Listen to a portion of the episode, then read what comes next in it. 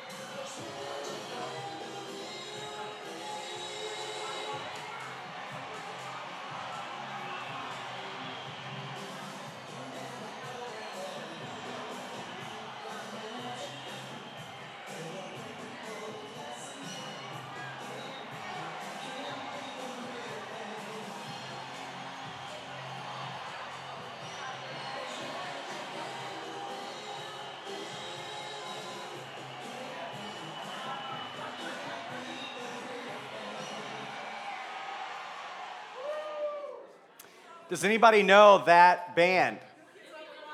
New Kids on the Block, Sarita. That's if you're a 90s kid, you might be able to finish this. Oh, oh, oh, oh. Yeah, we've heard very few voices there. Everyone's like, whoa, what? It's just hanging tough. And then that's basically the whole song. Just repeat that over and over. Somehow we like that. It's because we drank too much pop, evidently.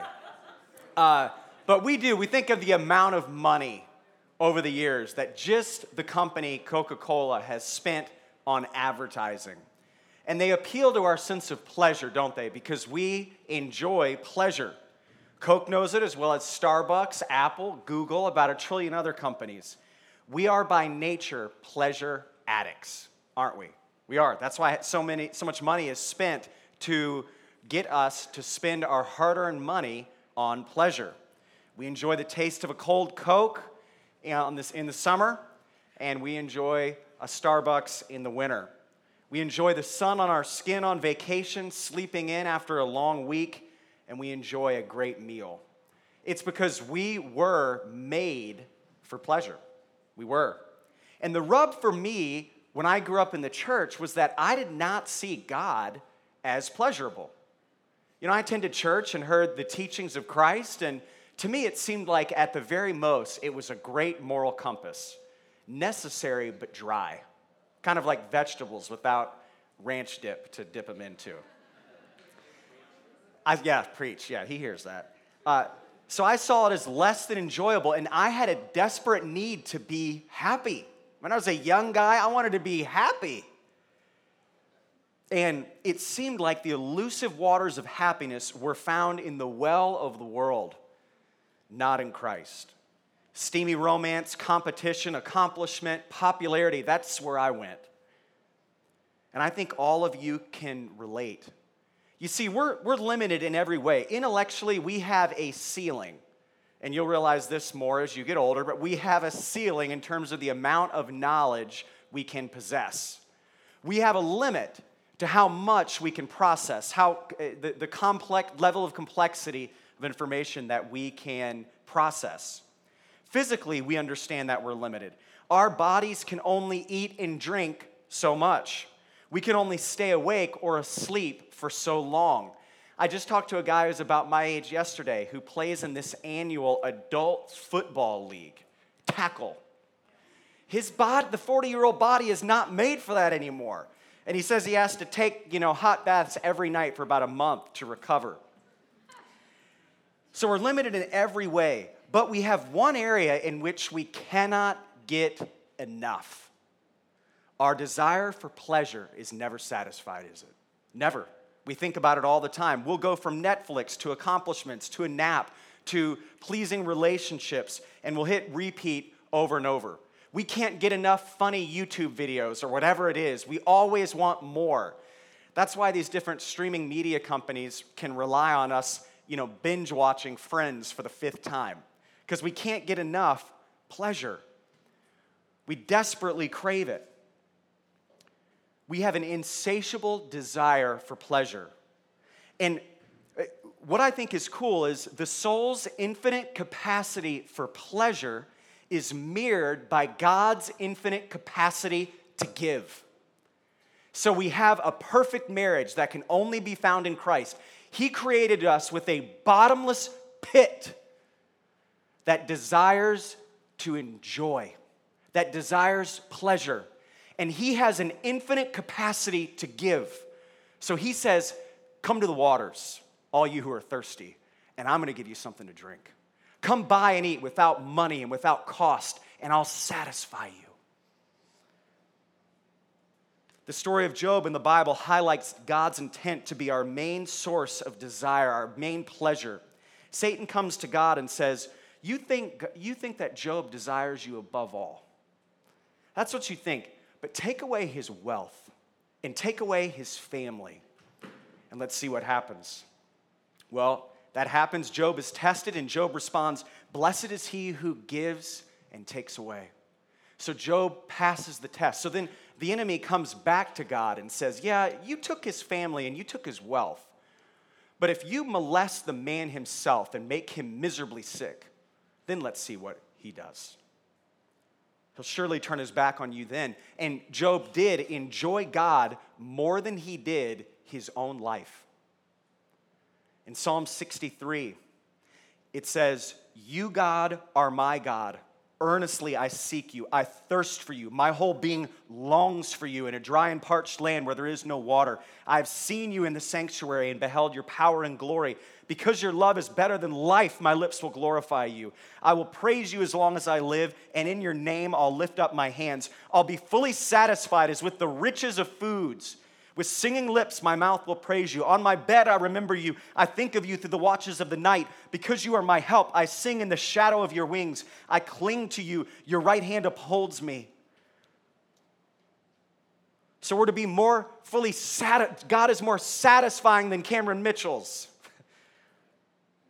And I wonder, what's it like to love Jesus more than life?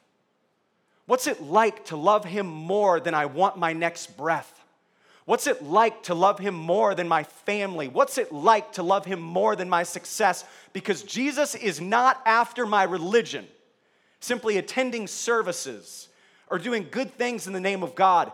He wants my heart to burn bright for him, to love him deeply.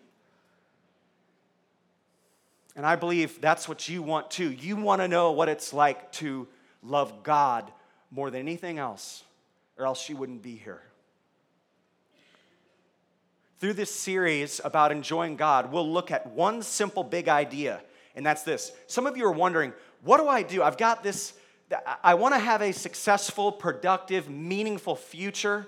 And, you know, if I just choose the right person, you know, if somehow I could just get married, or if somehow I could choose the right major, or the right place to live, or the right career, I'm going to give you the most important teaching in all of the Bible what the whole Bible is about in this series.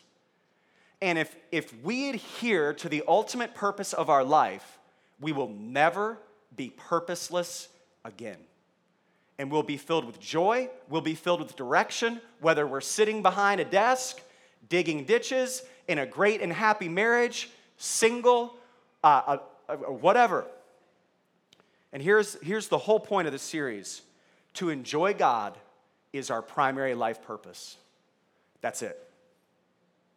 Our primary life purpose is to be crazy about Jesus Christ. That's it.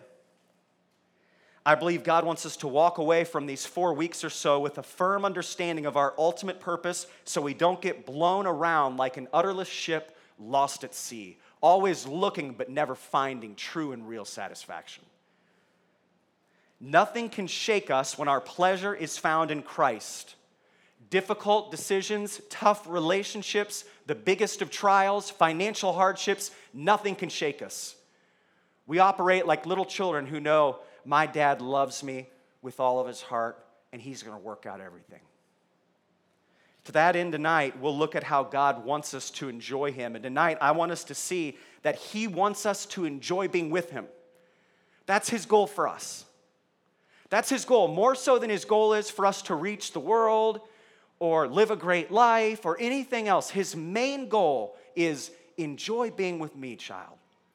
And if we do that, everything else will come. Everything else will come. The bitterness will be gone. The forgiveness for people you need to forgive will come. The addictions will fall away. Tonight is a taste of who gives pleasure. And I'm praying that we'll want more as a result. Then the rest of the series will fill in with the practicals. In many ways, tonight is just like an introduction. Next week, we'll look at the problems or obstacle, obstacles or hindrances that we face when we seek to enjoy God. Obstacles like hurry, bitterness, um, cluttered lives, those kinds of things. Then, for the last two weeks, we'll look at how to grow in our enjoyment of God. And it, I mean this too, I'm not trying to be cute, it's gonna be delicious. I mean it, I use that word intentionally. I'm not trying to be cute. Let me tell you why. I know many of you are suffering intensely because you come here every Sunday, you go to home group, but your heart is far from God. You do not enjoy Him. You enjoy the control that religious activities give you. You might enjoy the moral compass that going to church and being around Christians gives you.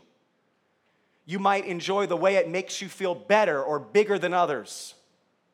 Or for some of you, there's hidden addictions in your lives and you're trying to serve two masters. And He wants more for us than that. So I'm not going to be cute in this series. I'm telling you what will bring us ultimate satisfaction. And if we say from tonight on, after hearing this, I'm going to make my ultimate aim, even when it doesn't make sense, even when it doesn't feel good, to say, Jesus, you are my pleasure. The rest of my life is going to be consumed with finding pleasure in you so that when I'm tempted to worry, I'm going to fix my eyes on you and I'm going to go to your word, even when it doesn't feel pleasurable to be with you. Because when the fog of sin lifts and we choose Him instead of the other thing, fill in the blank, we've tasted and we've seen that He's good. Have you ever had that experience? You decide, tonight I'm not going to look at pornography. Instead, I'm going to look towards the Lord. And you wake up the next day and say, This is so much sweeter so much better than that. But at the time, it seemed like it would fill me. I'm getting ahead of myself. As you can tell, I'm a little bit excited about this series. Let's pray. Lord, we thank you so much for the fact that you are not a God of religion. You are a God of relationship, and you want us to find pleasure in our relationship with you. Lord, we lift up the many ways that you are using this church to help many other people find pleasure in you. That's our goal. Lord, we're pleased with our Father, with our Abba, with our Daddy, and we want many others to experience that as well. So we lift up Young Life. Lord, and our many leaders and students who are here from Young Life, Lord, that you would fill them, that their relationship with you would be first, that their passion for you would far exceed their passion for Young Life so that as students and other leaders come in contact with them, they would see that your, your hands are tender and compassionate and powerful enough to walk them through this life. Lord, we pray for our three missions trips. We pray that they would bear much lasting fruit in, in both those that have been ministered to and in those who have gone on the trip. Lord, that they would have a uh, lifetime long uh, love for world missions and what you're doing around the world and Lord, we pray that you would change them in how they walk out their mission here in their everyday life. We pray for our college summer discipleship program, Lord, our college ministry in general. Lord, that you would use this program to help ones find joy in you, joy in your uh, community, the church, and joy in fulfilling your mission, the Great Commission all over the world.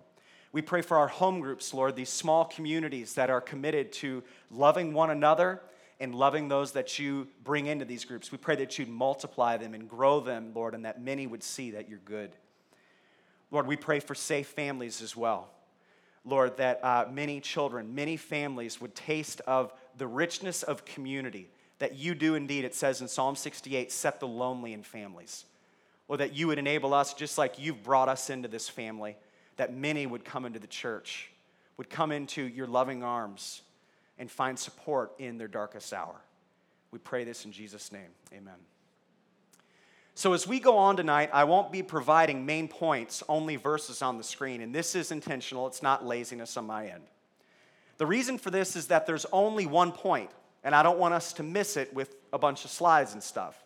Although I am a fan of the slides and points and all that stuff, usually. So I want you to listen as if your life depends on it to the main purpose. Our primary purpose is to enjoy being with God. Our primary purpose is to enjoy being with God. Our primary purpose is, said another way, happiness is found in Christ alone. Said in a negative sense, but same thing, sin brings enslavement, God brings pleasure, He brings joy. For you facts and figures people, enjoyment equals God. That's it. We must make it our daily, moment by moment goal to battle the enemy who says, No, joy is found in this. Enjoy this. This is better. To say, No, even though my feelings right now are telling me that this addiction, this person, this goal, whatever it is, that's where I'm going to find true joy. I believe what God's word says and I'm going to stand upon it. And I'm going to believe that when this temptation lifts, I'm going to see glorious, dripping with pleasure, enjoyment with God. First, we need to recognize that we're not talking about enjoying a set of ideas. We're not talking about enjoying a set of actions that reflect a moral or Christian character. That's not what we're talking about. We're talking primarily about enjoying a person, God. That's why the Bible uses such colorful and beautiful language when it describes the desire that we're to have for the Lord. It's all over the Bible. And as we go through the verses that um, we're going to go through tonight, just real briefly to get kind of a bird's eye do, view, make it a priority to memorize them. You know, I've already shared Psalm 63. Memorize Psalm 63. Write down these verses so that when you're tempted, so that when you're, you feel like your times with the Lord are dry, and we all have that, you can reflect on these verses and remember that joy is found in Him. So that when you're tempted to go elsewhere, you can redirect that compass. When you're tempted to think, well, if I can just pro- solve this problem in my life, this career problem, this relationship problem, whatever it is, then I'll be happy. You can come back to these, no, even if my circumstances don't change, my pleasure is found in the Lord. So, in addition to Psalm 63, here we go. Psalm chapter 4, verse, or sorry, Philippians chapter 4, verse 4. Rejoice in the Lord always. I say it again, rejoice. Whenever we're told to say it again, it's pretty darn important, right? So to rejoice is to be ecstatic, it's to be relieved, to be satisfied in something or someone. Have you ever lost your wallet or your purse? I lost mine a couple weeks ago. And I lost this little guy. See, it's a little fella. And it's black, so it blends in with the floorboard of your car. So, long story short, I look everywhere. It took me a couple hours. The very top of our house, which is our bedroom, it's a finished attic, all the way down and back up, all the way down. Every car, you know, the, our kid's car, my car, my wife's car, you know, you know, just totally frustrated. And then finally, I in my wife's car in a place I had already looked. I was going to go out to the baseball field and look there next, and I found it. And I rejoiced. And now I have a little Bluetooth thing in my wallet so that if I ever lose it again. Uh, so we rejoice. We, we know what it's like to rejoice. You rejoice when you win a championship or you accomplish something great at work or a relationship you have worked on for a long time is starting to grow in ways that it wasn't before. We know what it's like to rejoice. And that's what the Lord wants us to do in Him. Psalm 37, verse 4 says, Take delight in the Lord, and He will give you the desires of your heart. In other words, what we really want, the Lord knows, He's the author of pleasure. He knows what we really want way deep down, the real us. He knows what we want. And He fulfills that if we'll just take delight in Him and not other things. So, to delight is to find great pleasure in something. Maybe you've found great delight in someone you haven't seen for a while who you love dearly, and you see him again. You know, you are delighted that now they've walked into the room. Psalm 32, verse 11 says, Rejoice in the Lord and be glad, you righteous. Sing, all you who are upright in heart. So, to be glad in the Lord is to be pleased with Him. You know, Becky was very pleased with our kids, uh, Anna, Timmy, and Josiah, on Mother's Day. And the reason she was is they had taken great care to write their mother and their grandmothers a very meaningful note on the card that reflected the, uh, uh, the, the fact that those three women have given a tremendous amount of time and heart and love to them. And they reflected on very specific things, and they reflected on the fact that they've been given a faith legacy by their mother and their grandmothers on which they walk on now. And they acknowledged that. I mean, it, I was in tears. And then to top it all off, they have no money. And every Mother's Day, they insist on sacrificing what little money they have to buy a gift for their mother and their grandmother, even though we always tell them, you don't need to do this. To the fact, just to give you an example, Josiah had $20 to his name that was left over for money we had given him on his birthday, and he gave it to Becky. I mean, to the point where Becky and I, and this, it was a romantic thing, but not what you're thinking. We were slow dancing in our living room later that day, and she was tearing up, and she looked at me and said, This is the best Mother's Day I've ever had. And she said, She was worshiping the Lord with me. She said, Surely the boundary lines have fallen for us in pleasant places. That is being glad in someone. And that's what the Lord wants from us to be glad in Him, to realize what He's done for us, how much He loves us, and to be glad in Him. It says in Psalm 16 11, you make known to me the path of life. You fill me with joy in your presence, with eternal pleasures at your right hand. Pleasure ends, right? It's elusive.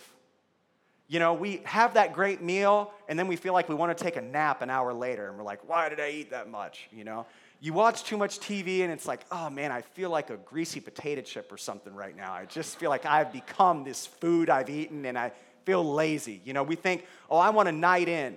You know, I don't want to, uh, we can kind of become isolationist and not want to spend time with other people. And then we think that night alone is going to make us feel good. And of course, a night alone is good from time to time. But when it's constant, it start, we start to feel that we're growing kind of miserly, you know, kind of selfish. The pleasure wears off when the night's over. But this speaks of pleasure that is unending, it's eternal. Unlimited access to pleasure through Christ is ours. In Psalm 42, verse 1, it says, As the deer pants for streams of water, so my soul pants for you, my God. My soul thirsts for God, for the living God. When can I go and meet with God? Do you know that the term lust is used in the Bible more for our desire for God than it is sexual attraction to another person? The reason why it's not translated in English to lust is because our understanding of lust is very different. So the translators know it would be confusing for us, so it uses other words. But lust is to intensely long for something. And we're to have that for God, a burning passion to be with Him. Now, we are, I don't know if you've noticed this, but we are miles and miles away right now from religion, aren't we? We left religion way, way back there in the dust. We're not talking about that. We're talking about true, palatable pleasure, enjoyment in God. We are made to find enjoyment in God, it's found nowhere else. That's why we can never get enough, because we look in the wrong places. And this is how it works. Romans chapter 5, verse 11, speaking of Christ, it says, Not only is this so, but we also boast in God through our Lord Jesus Christ, through whom we have now received reconciliation. So we rejoice in God. We find pleasure in Him. Our desire is fulfilled through the person of Jesus Christ. You see, in 1 Peter chapter 3, verse 18, it says, for Christ also suffered once for sins, the righteous for the unrighteous, to bring you to God. He was put to death in the body, but made alive in the spirit. So Jesus suffered to bring us back into right relationship. Had he not, we would have been incinerated in God's holy presence. He suffered to give us the ability to make much of Jesus through the power of the Holy Spirit that indwells us at salvation. The Holy Spirit's job, that, that member of the Godhead, Godhead, so to speak, his job is to fill us with desire for God when we walk with him. We can't do it on our own. He didn't suffer to bring us heaven minus God. Jesus didn't die on the cross so that we could get fire insurance. Well, now I'm saved and I, I get to go to heaven when I die. That's part of it, but he died to give us ple- a pleasurable relationship with him now. He didn't die to give us blessings minus God. Here, get all this good stuff with God, but you've got no real intimate relationship with him. He suffered because he wanted, and catch this, he wanted us to be in a gloriously intimate and pleasure producing relationship with us. I'm going to say that again. He suffered because he wanted us to be in a gloriously intimate and pleasure producing relationship with us. We know this love because 1 John 4 says in verse 7 through 9, Dear friends, let us love, for one, love one another, for love comes from God. Everyone who loves has been born of God and knows God. So, love we have for other people, whether it's evangelism, missions, whatever it is, it is to pour out of a heart that's been loved by God. You know, the litmus test for is someone truly living and walking in and, and enjoying God. You know, the litmus test, it's very easy. Are they consumed with the desire to meet the needs of broken people who are far from God?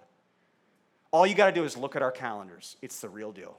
If it's all focused on me, myself, and mine, and what my family and my situation, then we are not enjoying Christ. Because this is how it works. Dear friends, let us love one another, for love comes from God. Everyone who loves has been born of God and knows God. Whoever does not love does not know God, because God is love. This is how God showed his love among us. He sent his one and only Son into the world that we might live through him. This is love. Not that we loved God, but that he loved us and sent his Son as an atoning sacrifice for our sins. It's not that we love God. That's not the point. The point is that he loved us first. We can't do anything for God. We're lost, we're broken, we're sinful, we're stained by sin and its consequences. It's only because he first loved us that we can do a darn thing for God. He's the atoning sacrifice for our sins.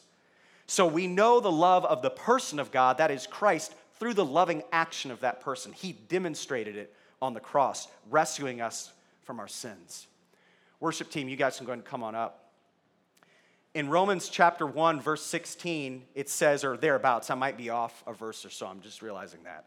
But it says, For since the creation of the world, God's invisible qualities, his eternal power and divine nature have been clearly seen.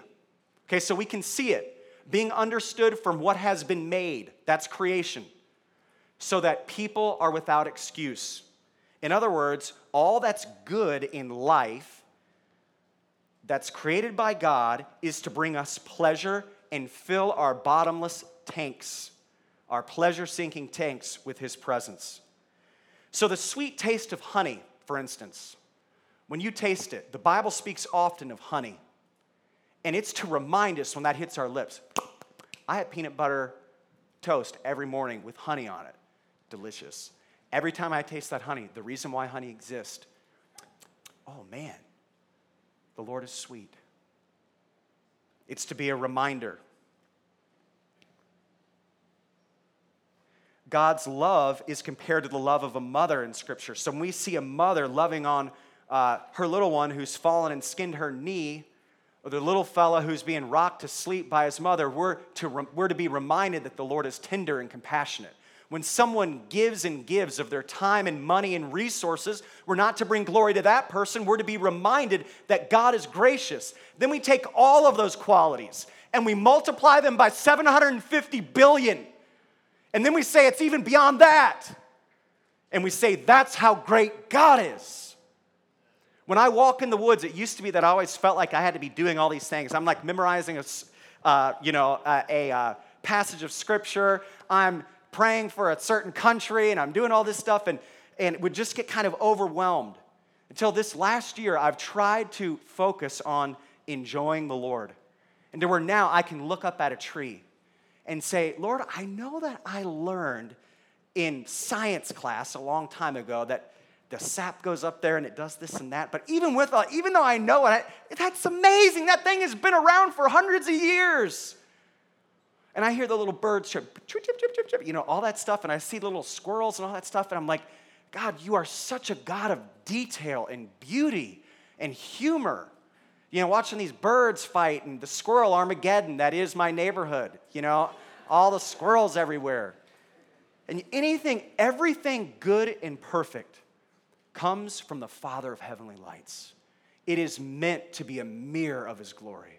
And this deep desire we have for pleasure is to remind us that God will never grow tired of giving. Our spouse will fail us. Retirement will not be what we think it is. The job will not fulfill us and give us the purpose we think that it will. The romance and the fact that maybe that other person's world revolves around you now will make you sick later if that's the center of your universe. But He never tires in giving to us. He knows that we're pleasure addicts. All of creation is to reflect His glory. The whole Bible is a story of broken pleasure. That is, we had life with God. And uh, in the very beginning, Adam and Eve walked in the cool of the day. They were with God and everything was perfect. It was a pleasurable, enjoyable relationship with God where there was no need. Then sin entered the picture, and God set about his mission, which he is still on now, to bring us back, to win us back from sin's promise that it will bring us pleasure into a place where we find pleasure in him alone. That's the whole point. Through Christ, we can enjoy life forever. We can find pleasure beyond our wildest dreams. That's why it's such a daily battle. Like Job, if we make it our life's, our life's aim to find pleasure in the Lord, not our life's aim that I'm going to go to India someday. That's a great goal, but it's the, it's the second goal. The first goal is I will find pleasure in the Lord. If that becomes our life's aim, joy is ours beyond our wildest dreams. But we will have to, in our hearts, in our minds, realize that it's game on. It's a tremendous battle, and there are obstacles, landmines that are placed all around us as we seek to find joy in the Lord. And we're going to look at some of those things next week. I'm kind of tired. Let's pray. Lord, we thank you that pleasure is found in you alone. Lord, this church, the relationships we have in this church, they will fail us. Our spouses will fail us. Our children will let us down. Lord, our jobs will ultimately not be the place we find ultimate fulfillment. Lord, the things that we seek for escape will leave us high and dry. Lord, but thank you that you never sleep or slumber. You never grow tired of giving us good things. Please, Lord, help us, help us, help us. Increase our desire to find pleasure in you. We know it's there, Lord. Help us to turn from sin, to turn from broken wells that really have no water, and turn to you, Lord, the fountain of living water that wells up into eternal life. We worship you and we praise you. In Jesus' name, amen.